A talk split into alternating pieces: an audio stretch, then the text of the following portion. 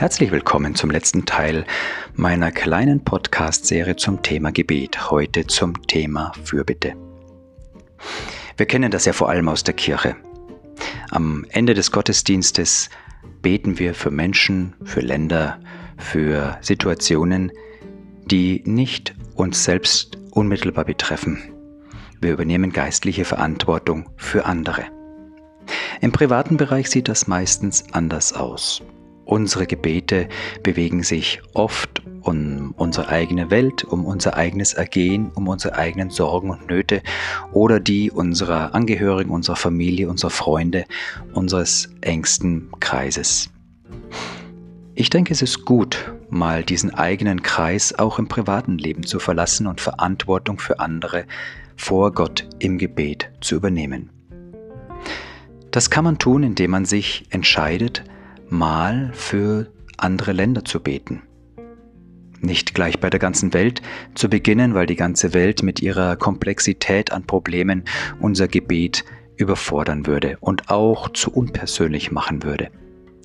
Man kann gut in Wikipedia oder anderen digitalen Kanälen sich erstmal informieren über die derzeitige Situation in den Ländern. Lust, das praktisch zu machen? Gerne am Beispiel heute von Kenia. Kenia ist vor allem abhängig von seiner Exportwirtschaft. Die wirtschaftlichen Folgen der Corona-Pandemie treffen dieses ostafrikanische Land daher besonders stark. Der Virus ist in Kenia angekommen. Grundsätzlich ist es erstmal schwierig, die Ausgangssperre durchzusetzen. Es gibt immer wieder Berichte von Übergriffen der Sicherheitskräfte auf Menschen, die es nicht früh genug nach Hause schafften. Insbesondere die Ausbreitung des Virus in den informellen Siedlungen, den Slums der großen Städte hätten schlimme Konsequenzen. Mehr als 60 Prozent der Bevölkerung der Hauptstadt Nairobis leben in Slums und diese machen wieder weniger als 10 Prozent der gesamten Stadtfläche auf, aus. Social Distancing ist so gut wie nicht möglich.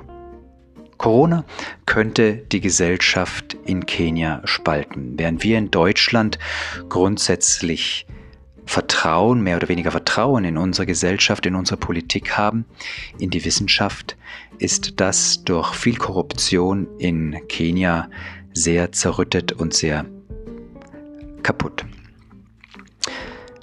Deswegen gibt es auch wenig Solidarität unter dem Volk und es könnte dadurch zu einem ziemlichen Bruch in der Gesellschaft kommen. Gleichzeitig ist aber Kenia die einzige Demokratie in der Region, was dadurch wieder einige Vorteile mit sich bringt.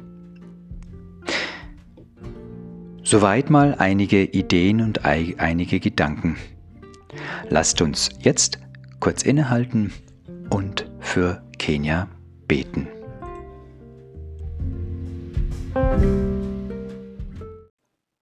Herr unser Gott, wir legen dir unser eigenes Leben hin, wollen aber jetzt auch ganz bewusst Verantwortung für andere übernehmen, für andere Länder und heute ganz besonders für Kenia.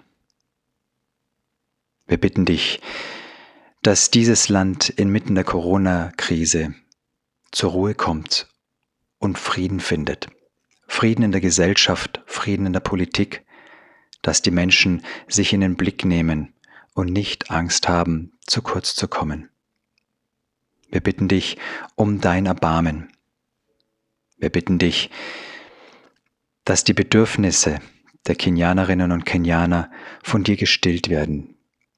Die körperlichen Bedürfnisse erst einmal nach dem Lebensnotwendigen. Wir legen dir aber auch die seelischen und geistigen sowie geistlichen Nöte der Menschen in Kenia hin. Die Sehnsucht nach Frieden.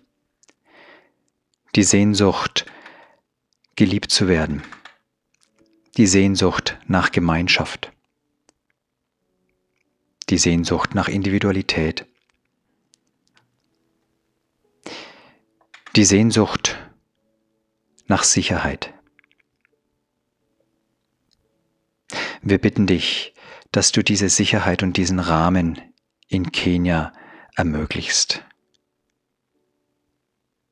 Dass die Menschen in Freiheit, in Achtung, in Wertschätzung, in Liebe ihr Leben führen können und sich weder von Politik, von Machtmenschen, von Kriegstreibern oder wem auch immer bedroht fühlen. In der Stille bringen die wir unsere eigenen Anliegen, die wir für Kenia auf dem Herzen haben.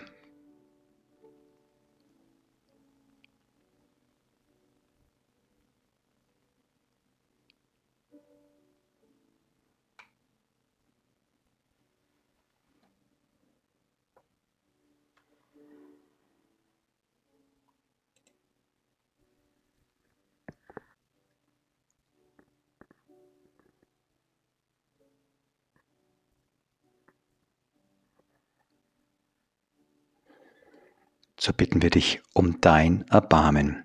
Herr, erhöre unser Gebet. Amen.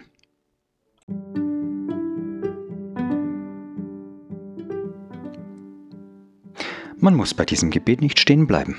Morgen ist ein neuer Tag, um für ein anderes Land zu beten.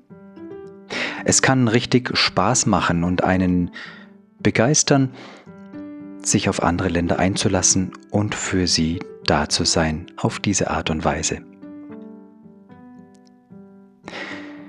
Das ist also der Schluss meiner kleinen Gebets-Podcast-Serie. Ich hoffe, es hat dir, es hat Ihnen ein wenig Spaß gemacht und etwas Neues mit auf den Weg gegeben. Bleiben Sie behütet, bleib bewahrt. Ich bin Andreas Fach, evangelischer Pfarrer der Christuskirche in Mornau.